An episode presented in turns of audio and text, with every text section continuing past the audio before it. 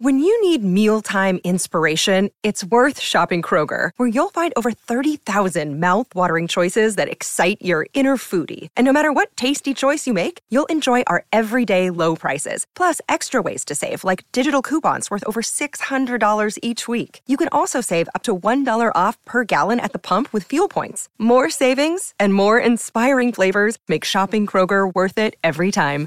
Kroger, fresh for everyone. Fuel restrictions apply.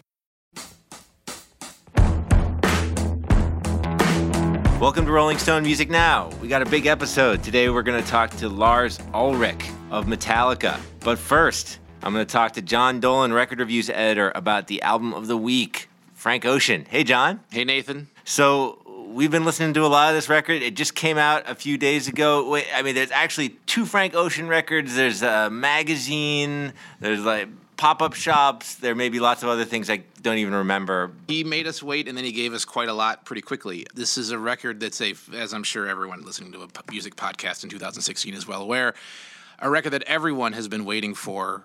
It's called Uh, Blonde. It's called Blonde. It was obviously Frank Ocean, kind of the most elusive and interesting and progressive artist in a very progressive moment for R&B.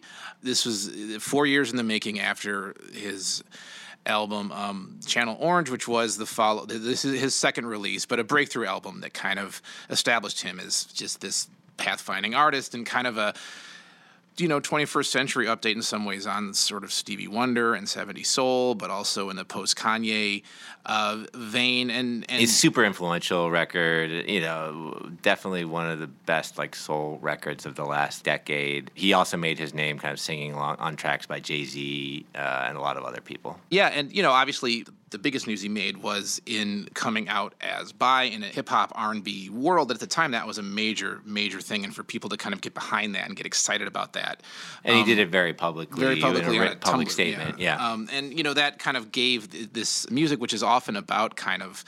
It's elusive music. It feels like different modes of identity are being processed while you listen to it, and that kind of helped that. So, people really waited for this for a long time, and it finally sort of like uh, uh, last week he put up a video on his website uh, just of Him building him building stairs in a warehouse. in a warehouse, yeah. just working in a workshop. It was And- actually a video album, right? yeah, it was Called then- endless. And then yeah. he put then there was music um, with these kind of fragmented, kind of ambient tracks.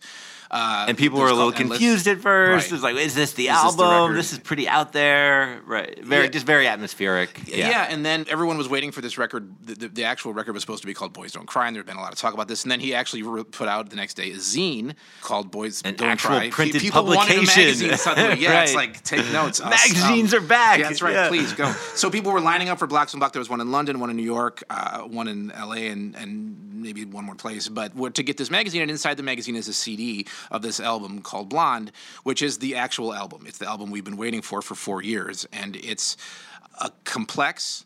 Uh, amorphous but gorgeous, um, kind of like amniotic listen that can really sort of transport you, but also confuse you. It it, it comes from different places. It, it takes from different elements in the liner notes to it, or the kind of credits to it, which are themselves also kind of vague. He thanks Beyonce. He thanks David Bowie. He thanks Brian Eno. He thanks Kanye. Gang of Four, Gang of Four. That's right. The Gang of Four. You know, critique of capitalism. Um, and the music itself kind of reflects that. Um, I, one of the things it did obviously is build up this huge expectations, but it's not that kind of lemonade type album where it explodes with kind of its grandiosity. It's, right. it's- where it's- like every track is this. Oh my god, I'm Right, listening and I- to this important record. and I yeah I kind of listened to it a little bit the wrong way where I was kind of okay well give me you know but it's the the, the video should have been a clue that this is not just about the time it takes to make something good it's also about the process of kind of being in between things and, Yeah. the, and the music is like that too I It's like mean- his the kind of journey through his moods, and then the, the songs which have more like conventional hooks kind of creep up on you. It does. Yeah. I mean, it, it's it's funny. It, it feels as you listen to it more, it feels sh- kind of shorter. It like it feels more compact the more you listen to it. But Right. you know, the, the which is a good sign because Right. you you get more into it. Yeah. You know, the in between is obviously with his sexuality, but also just with the, the mood of the music. It has kind of a late summer, early autumn kind of just sense to it when you're listening to it. The metaphors are often like drug metaphors, and often swimming pools comes up often, kind of like being in between states in your body, being in between states in your mind, like being late at night, wondering what the next thing is. One of the great So- lines in the song, Nikes, is I'm not him, but I'll mean something to you. Well, let you guys prophesy. We gon' see the future first. Living so the last night feels like a past life. Speaking of the don't know what got into people, devil be possessing homies, demons try to body jump. Why you think I'm in this bitch when the fucking yarmulke? There's all that kind of stuff. It's like kind of like the, the very honest portrayal of the way we're not sure about relationships. Right. Is a There's big a lot of theme of love, stuff. yeah, and ambiguity and kind of disappointment and complex feelings and yeah. I mean, he's an R&B artist who seems in this record to draw from everything except R. You know, it's a, it's a guitar record. There's there's one song, uh, "Pretty Sweet," which sounds like if like Eddie Van Halen tried to do Robert Fripp's "No Pussyfooting." It's There, like there is a surprising amount of guitar, right? it's you know Yeah. pretty watery guitar, almost closer to like what you'd hear in an indie pop record. And then if you think about, you know, he self-released it. He was on De- uh, Def Jam, right? Now he's not. He he put it out in a zine. I mean, he's taking from all these other parts of culture that don't have much to do. You know, R and B counts a lot on an intimacy and a familiarity with the with the intentions and the and even just the vocal presence of the artist. But on this record, especially the first song, especially on Nikes, he switches his voice up a ton. The whole record switches up his voice a, a, a ton, and you're not really sure which Frank Ocean you're going to get from song to song and which Right. kind of sentiment you're going to get from song to song. So it's keeping you off guard while, you know, the music itself keeps pulling you back in, I guess. It's it's Right. quite a record and it's one of these Ivy, records where uh, let- ahead. let's let's cover a couple more songs. Right, Like, yeah. uh, Ivy is one song that I, I thought was really that kind of jumped out for me. If I could see through walls, I could see it faking.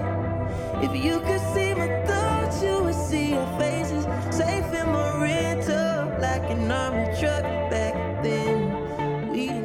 the second song, and it's a soft, you know, kind of relatively somber, kind of watery guitar track.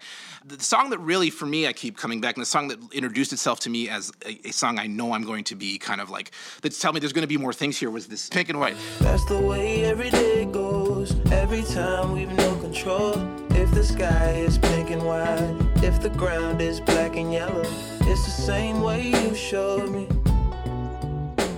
It's kind of his version of Summertime and the Living is Easy. It's just a beautiful, kind of languid, gorgeous song about kind of like lazy days or whatever. It's it's quite lovely. Um, there's a lot of that. It's a record that makes you kind of come to it.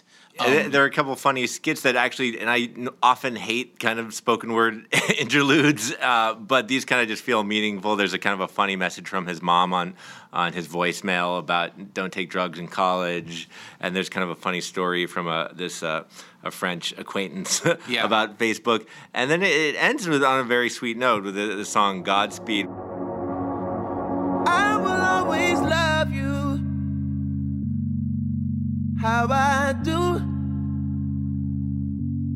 Let go of a prayer for you. he's kind of singing to someone you don't really know who he it is, kind of saying, "I'll always be there for you," but you kind of get the feeling that he might be singing to himself, and very gospel. Yeah, no, the gospel thing is a big part of it too, and and the kind of meltiness of the ballads and and the singing when it's just you know his voice is just continues to be striking and arresting. Like you know, it's interesting. Like the I, I kind of am already realizing that with, compared to Channel Orange, like the, the referent there was definitely '70s soul and R&B at its kind of most like expansive, and here I was, felt like it really was like. It, you know, along with the gospel, along with things, but a lot of sort of 70s kind of art rock. I mean, I think of like Berlin Bowie and maybe the ambient Eno. It was almost like if he made like an ambient Eno album that if like Another Green World was like somehow more ambient or something. It's like that stuff comes up in this as well. It, it, it has that feeling. It, it reminds you of music beyond the genre it's in, and it kind of ends up being R&B in a pretty tangential sense. And this is going to be a record I'm sure we're going to be spending a lot more time with, and it's going to reveal itself in different ways. I mean, that's the thing But- too. It's like we're talking about this a week after it came out, and it's Right. not that kind of record. I mean, Right. it really is a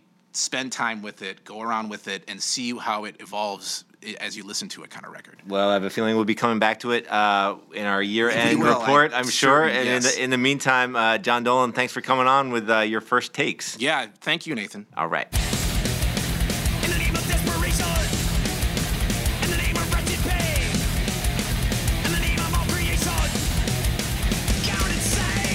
And that was a little bit of Hardwired, the new single from Metallica, who've been away for a long, long time. That's the first track from their upcoming album, Hardwired to Self Destruct, which is out in November.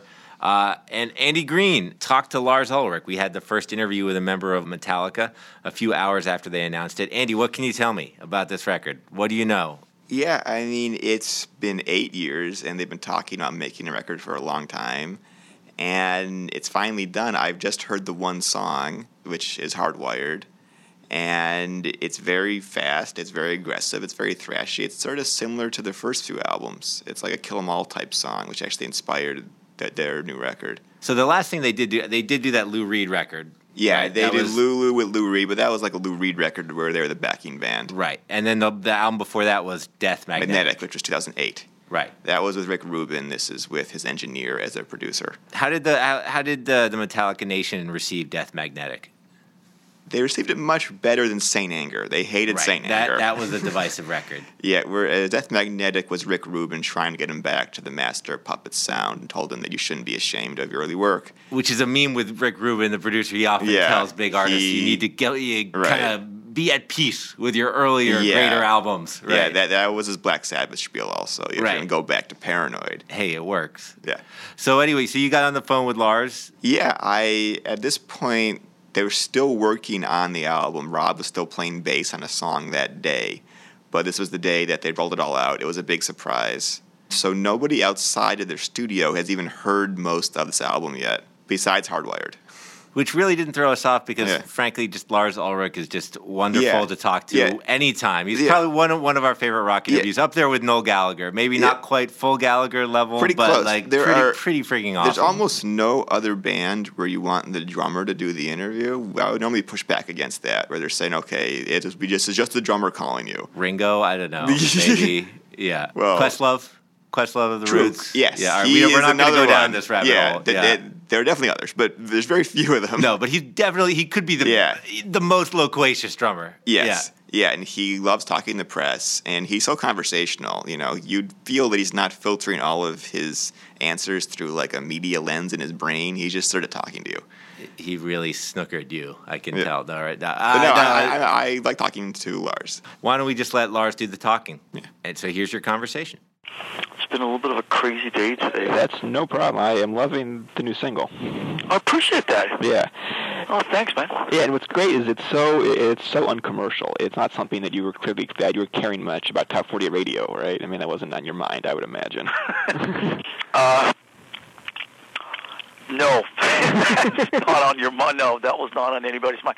Listen, I don't even. I mean, I don't even know anything about any of that stuff anymore. I mean, you find that you know increasingly. I think as you uh, you know grow a little older and and probably less caught up in the in the kind of competitive element of a lot of that stuff that you often are maybe say in your 20s or whatever I, I, I don't even listen to the radio so when you say you know top 40 and all that type of stuff I mean I, I don't even know where to start or I don't know what any of it means anymore it's such a a different time now you know? So we just made this record and then in the last two weeks we started trying to figure out what to do with it. And uh it's just like it's it's sort of like the wild west out there in terms of of you know what do you actually do with new music in 2016 once you recorded it? Because it seems like everybody's got such a different kind of perception of that you know? So I, we just wrote a bunch of songs and um decided that uh uh, this song "Hardwired" would be a uh, fitting first taste of, of of of what's going on there. You know. Huh, so just to take a step back, can you tell me your goals going into this record? Did you want it to, to be different that, that, that, than the last one, or similar in certain ways? Just like just like what were your goals on day one? Um, you know, there. We realized as we got kind of well underway that there never really was. You know, on the last record, Death Magnetic, we sat down with Rick Rubin, and he was very sort of uh, um, encouraging and and very. Uh, there was a lot of, of talks about sort of what we should do and where it was going, and um, he was very sort of great at, at kind of sort of firing us up and and and making us you know and talking to us about being kind of comfortable with you know maybe being inspired by our past and certain things like that. You know this album um you know we met Greg Fidelman who you know produced this next record uh, with Rick. He was kind of Rick's engineer, and he was really the day to day. And he's basically been with us ever since, coming up on ten years. He did the whole movie. He's done the did the Lou Reed project. He, he's done every every single thing we've done last ten years. So when we sat down. Uh, and started getting this new album underway about a year ago. Uh, there wasn't really like um, there wasn't any sort of talks about what are we doing. We we just sort of picked it up from from I think where we left off last time, and then um, it sort of started shaping itself as it went along. So there wasn't really like a, an mo or, or or some sort of a big thing about like this is the direction. You know, we gotta. You know, it it just we had when we when we sort of got back together again. Um, about a year and a half ago, I started thinking about new new music. Um, I was given basically in Metallica every single thing that we do is recorded. So when we're jamming here at our HQ in our studio, when we're on the road, when we're warming up, when we're sound checking, whatever we're doing, we're always being recorded. And um, so I was given an iPod uh, by our sort of house engineer, Mike, and it had 1,650 ID numbers on it. um, so there were there were 1,650 ideas or riffs or jams, basically from when we left off.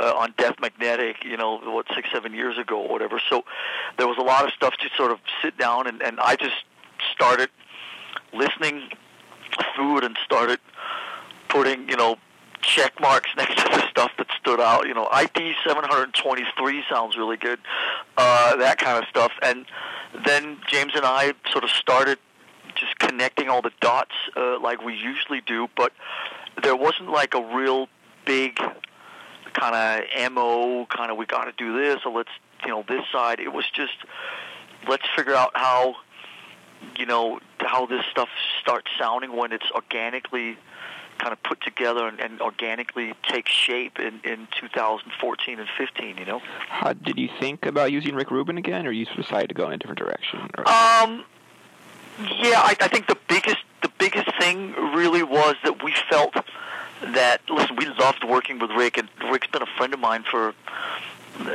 Over 25 years, I think, uh, even more, coming up on 30 years.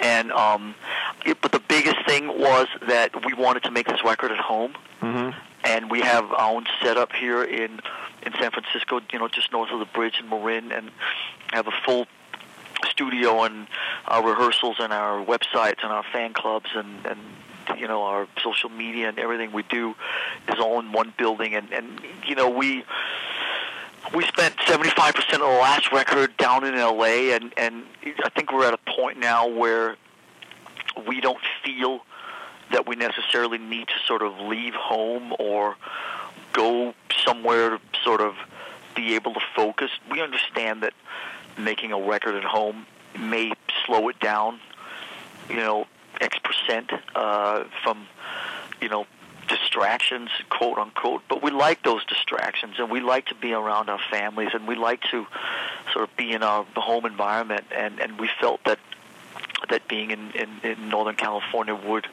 be better for us mentally. Mm-hmm. And um, you know, I think with Rick, there was always kind of a an unspoken thing with Rick that that you know if we were going to make a record with Rick or work with Rick that it would be in L.A. So we never really uh, talked about it to be honest with you. And we had such a an awesome run going with uh, with Greg Fidelman that we just sort of picked up you know where we left off for the last couple. You know we did a a Deep Purple tribute thing a couple years ago, and we did a Rainbow, something for Ronnie Dio a few years ago, and obviously we did the Lou Reed record, and everything that we've done since Death Magnetic was done uh, here at home in, in Northern California. So that's kind of where we continued. So just walk me through a average day of working on this record. we, James and I, um, generally would drop our kids at school or kind of be involved in the school grind, as we call it up here. and then uh, we would meet down here at HQ uh, in the, at least as far as rock and roll is concerned, in the ungodly hour around 9 a.m. Uh-huh. And um, we would generally work till school pickup. Uh, and so we'd kind of do the 9 a.m. to 3 p.m. kind of grind. Mhm. And in the beginning, we spent a lot of time, you know, making a Metallica record is sort of like a giant puzzle. It's it's you know we had you know all this material and all this stuff, and I sort of went through it first and picked out um, what I thought was the stuff that stood out, and then James and I would sit down. We sat down for maybe a couple of months um, and connected all those pieces together into songs, Mm-hmm. and then he took about a month or so and was working on some vocal ideas over those skeletons, and then Fidelman showed up uh, about a year ago, and we started kind of. I think we had uh, I don't know around 18. Uh, I think it was around 18 songs, and then we went through them and, and kind of fine, you know, fine tooth combed it and all that, and um, whittled it down to what, 12 13, and then we started recording last summer. But you know, Metallica's always got you know, a thing that really separates us, at least from our, you know, younger us, and, and I think to a degree from a lot of other bands, is that we really do like to sort of keep mixing it up. So, you know, last summer we did Lollapalooza. Last summer we did Rock in Rio. Last summer we did uh, Reading and Leeds in England. Mm-hmm. We did a couple shows in Russia. You know, we're always sort of running off and playing somewhere. You know, I think we, we did Rock in Rio even down in uh, Brazil in September. So there's no when you say sort of like what's a typical day. It's not like we sort of go in for three months and have six days a week, you know, that are the same, and then the record's done. We we do like a month or two, and then we go play some shows, and then we take a couple weeks off, and then we you know do another month or two. So we really like to mix it up, but generally, at least here in the studio, the uh, the day has a tendency to be sort of. Uh, uh, we're primarily here during uh, school hours, and then uh, the rest of the time we're sort of hanging with the kids and the family and, and doing all that domestic stuff. And I'm sure, I'm sure, leaving for tours, you would come back and be very energized after playing live. Like Well, it's always inspiring, yeah. Right. And you know, you got to understand that these tours we do. I mean, we have a in our band we have a what we try to adhere to, which is a two week rule, which is that we don't we don't tour or go on the road for longer than we, we do everything sort of in, in two week increments. So you know, you go away for you know, 10 days or two weeks or whatever, and you play four or five or six shows or whatever, and you just get totally inspired and, and, and reinvigorated and, and energized and come home and bring some of that kind of uh, rambunctious energy into the studio. And, and, you know, the great thing about the way we do it is we never get, um, we never get sort of uh, caught in the same same rut or whatever, like over and over. We, you know, we're, we'll work for a few weeks in the studio and then, like I said, go play a couple shows or, you know, stuff like that. So it, it's always mixed up. So we always feel that we we never get a chance to uh, sort of, you know, burn ourselves out on one particular thing. So how soon into the process did you realize you had a double album on your hands? Um, that was actually really late because uh, we sat down. We didn't really sit down and try to figure out what we're going to do with all these songs. Um, I think the first kind of talk about that was in June. So we had, um, I don't know, I think we recorded 14, 13, 13 songs. Um, and we sat down and we listened to them and we invited um, so Peter and Cliff uh, and Mark and Tony, sort of the people that are part of our inner circle, and they we all sat down and listened to all this stuff, uh, sort of for about a day or two, and we came to the conclusion that we felt that um, eh, basically, like last on the Death Magnetic album, we felt that there were some A songs and some B songs, and we decided not to release the songs, and we put them out later as, as some sort of like bonus stuff about a year later. But we we thought that there was no real A or B songs; that all these songs were sort of fairly even in in how we perceived them.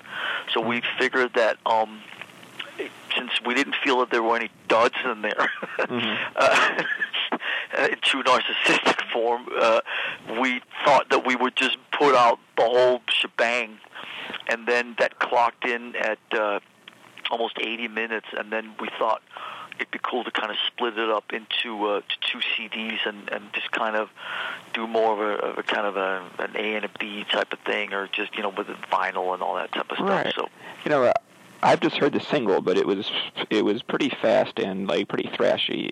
Is that consistent through the album? Is that the is that the vibe of it?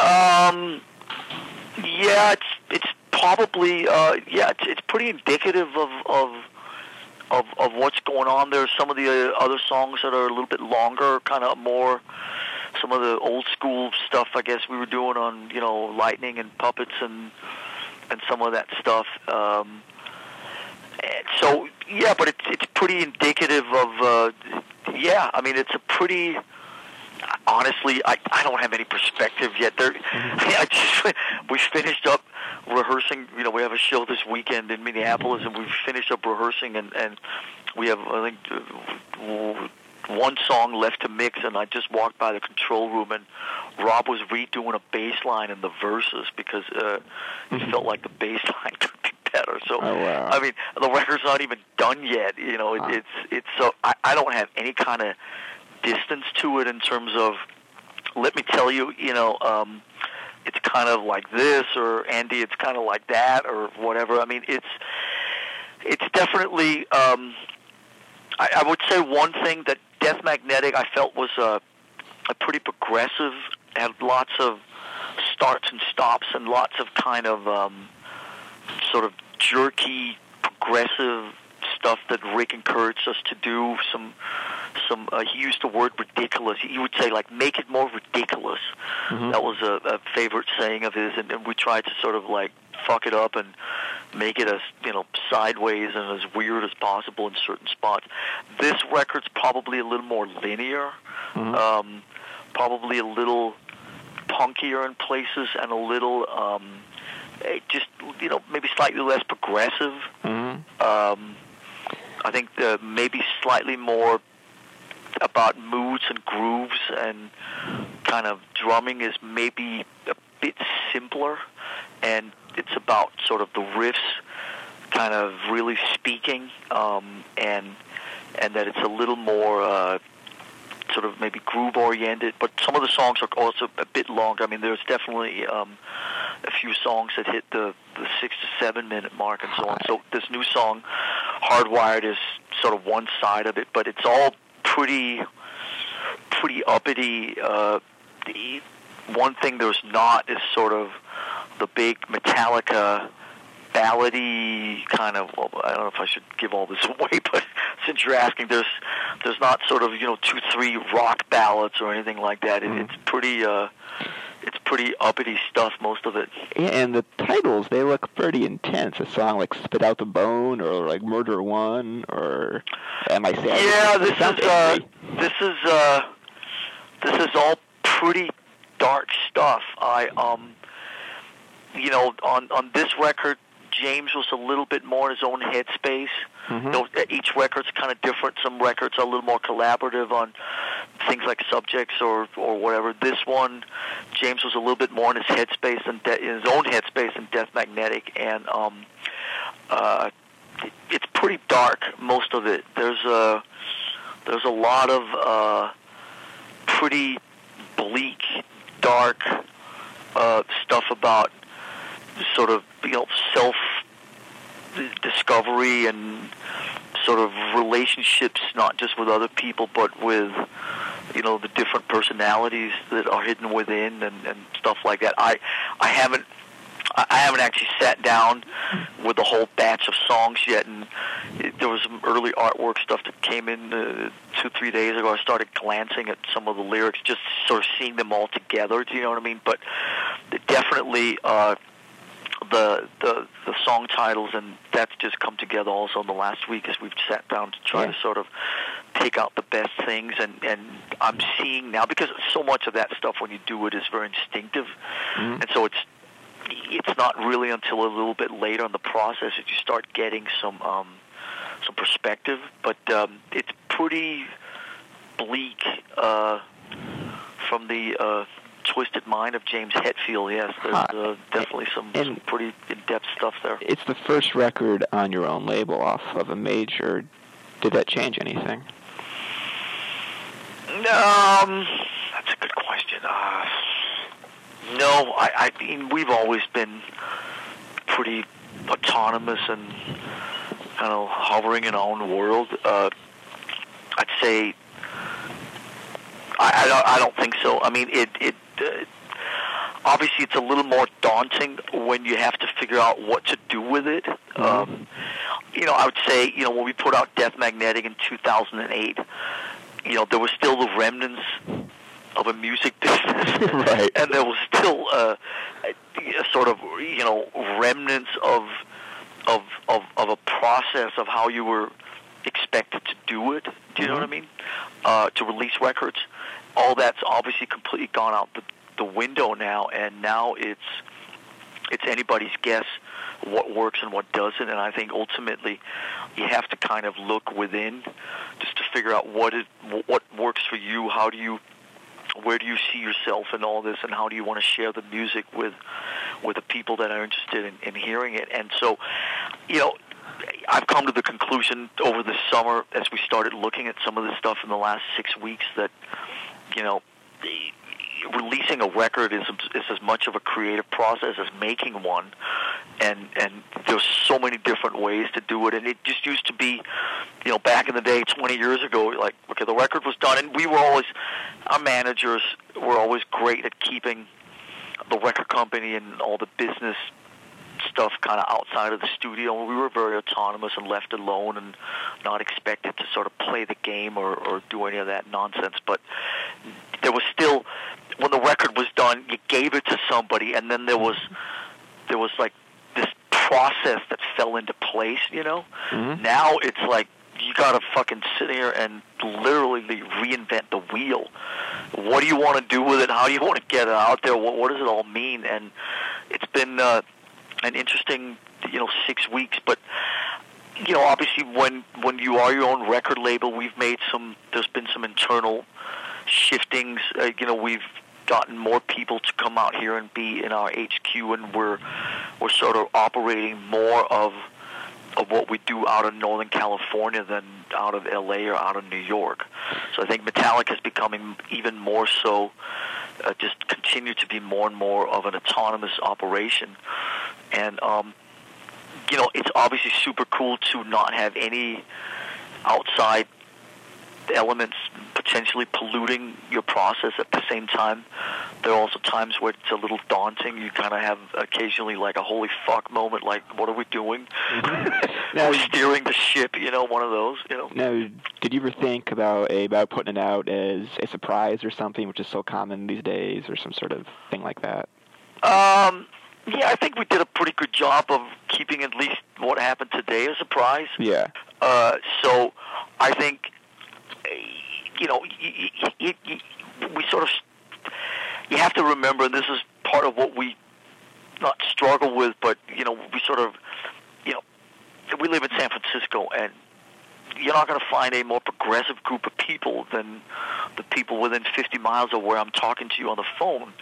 And so everything here is totally you know what's the latest thing we can do? What's how do we fuck shit up the most? But at the same time you know metallica sells an awful lot of records and has an awful lot of fans in a lot of places around the world that still has a very traditional way of, of, of getting music and for every you know let's sit and reinvent the wheel as much as we can there's you know 50,000 people in Croatia or Portugal or you know Ecuador or Venezuela or some other place that sort of just go down to the store and buy a Metallica CD when it shows up, you know. Right. So you got to kind of find the right balances, you know, in terms of you know, the new song is up on Spotify today where it should be. The new song is up on iTunes today where it should be. The new song is up on our website where it should be. It's on YouTube where it should be. But at the same time, there's a little bit more of a, of a traditional thing that happens in, in a lot of the rest of the world. And, and so we figured, you know, that by the time it, it got to it, you know, we would still, you know, do a little bit of promotion and talk about forthcoming record and Right. We've got a few other things happening in October, and then the record comes in November. So there'll be at least what we feel for us is a nice balance between kind of new and progressive, and still keeping one foot in in ways that the, a lot of the rest of the world communicate. You know.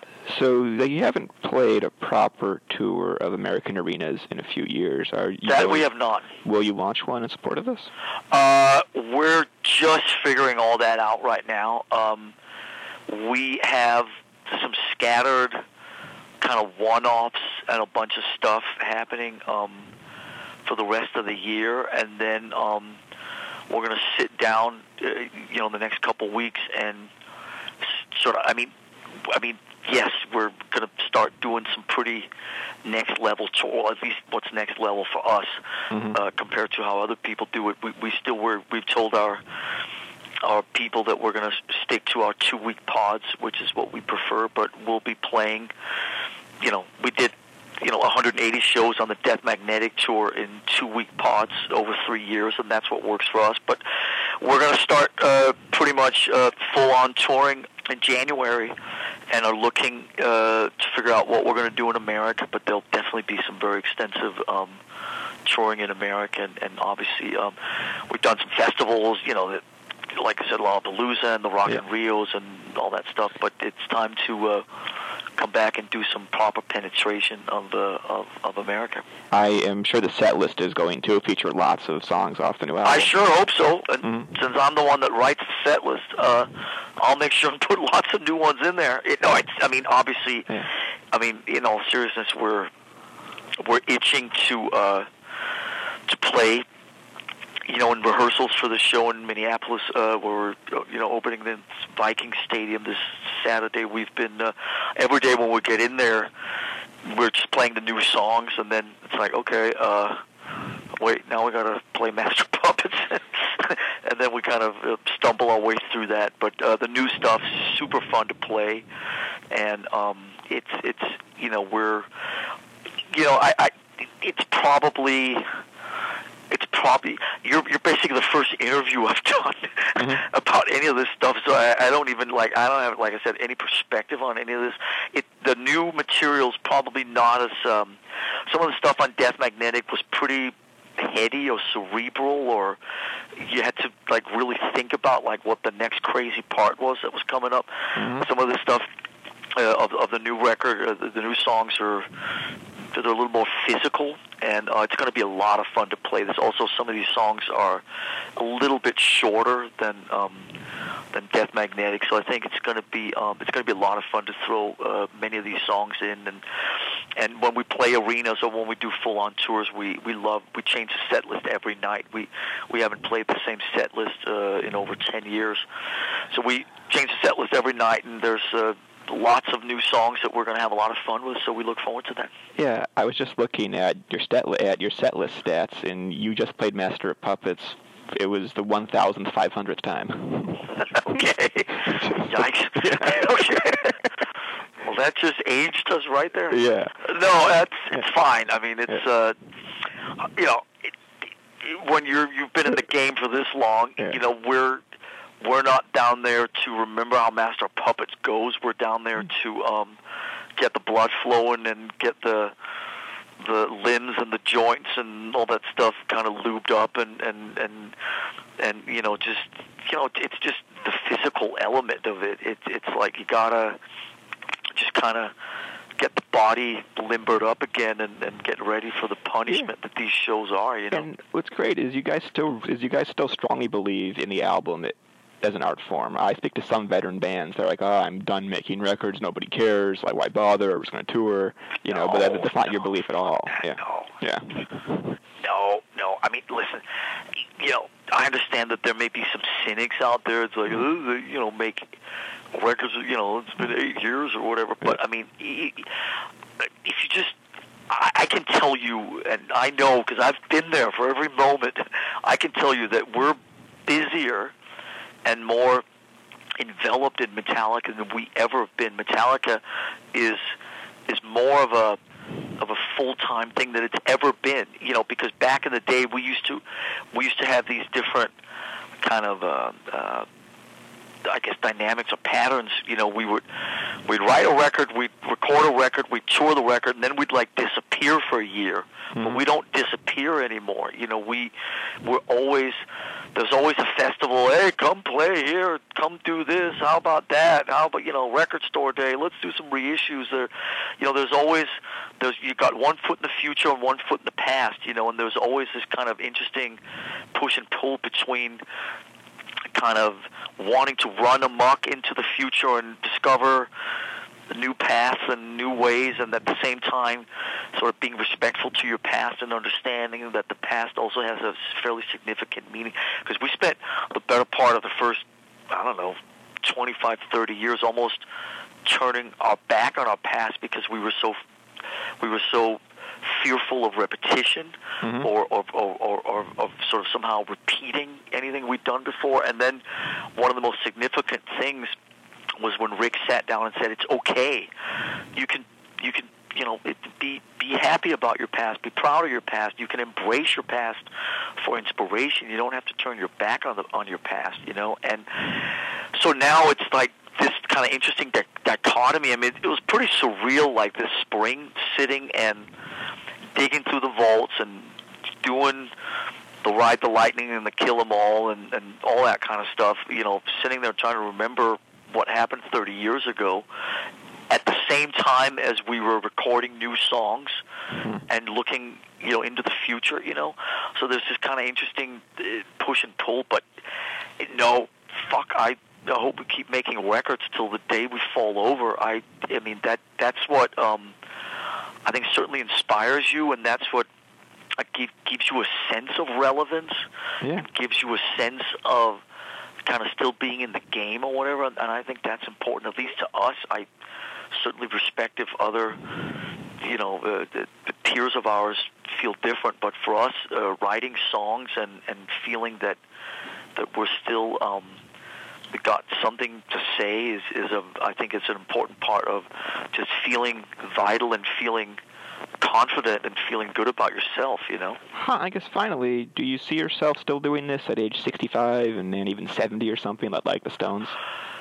Yeah, you know what? I mean, I've, like I've said a lot in the last few years. I mean, the the only unknown is the physical element of it. I mean, it it, it if the if the arms and legs and knees and shoulders and throats and all that stuff, if all that the backs and the you know, if if all that the necks, if if all that stays intact, there's no reason that we shouldn't be able to do this for for quite a significant amount of time. I mean, it, it you know, the one thing obviously and I love the Rolling Stones more than anybody else on this planet, but you know, or, or some other comparable artist to that, but you know, you know, obviously what we do some people could argue I'd like to argue is maybe slightly more physically demanding Yes. in terms of the energy and the weight that that goes into it. And so, you know, like I've said before, the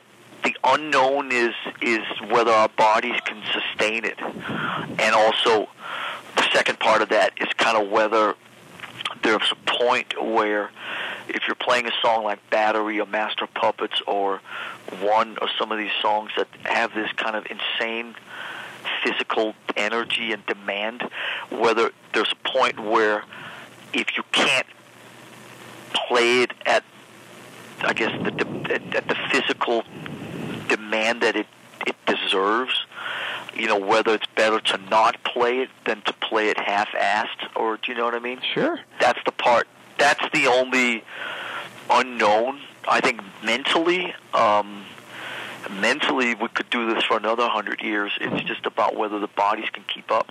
And that's it for today's episode of Rolling Stone Music Now. If you like what you heard, please leave a review on the iTunes Store or wherever you get your podcasts.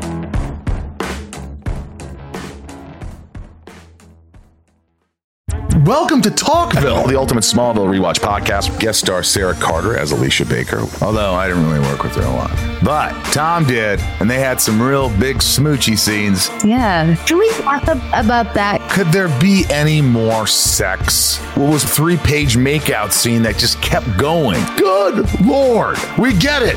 They have chemistry. Jump in now or catch up on any of the past seasons of Talkville on YouTube or wherever you listen.